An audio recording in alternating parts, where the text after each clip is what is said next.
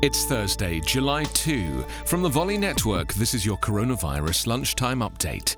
I'm Anthony Davis. Arizona Congressman Andy Biggs wants to see the White House's coronavirus task force disbanded so that Donald Trump's message is not mitigated or distorted, and says Dr. Fauci and Dr. Birx continue to contradict Trump's goal of reopening the economy. Biggs, who chairs the Conservative Freedom Caucus, represents a district in Arizona which has recently seen record breaking spikes in coronavirus cases. In Treasury Secretary Steve Mnuchin's remarks at this morning's press conference, he not only said that the Trump administration has no regrets over urging states to reopen, he also said that judging when to reopen is primarily the state's responsibility. Coronavirus cases have recently seen a dramatic uptick, especially in states that have moved quickly to reopen.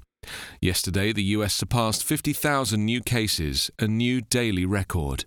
The Department of Health and Human Services and the U.S. Surgeon General, one of the top healthcare officials in the federal government, are reiterating calls for Americans to take steps to prevent the spread of coronavirus. The US trade deficit widened in May as the COVID 19 pandemic pushed exports to their lowest levels since 2009, strengthening expectations the economy will contract in the second quarter at its steepest pace since the Great Depression. The Commerce Department said today the trade deficit increased by 9.7% to $54.6 billion. The economy contracted at a 5% rate in the first quarter, the sharpest decline since the 2007 recession. The current number of tested US coronavirus cases has increased to 2,783,705. 130,869 people have died.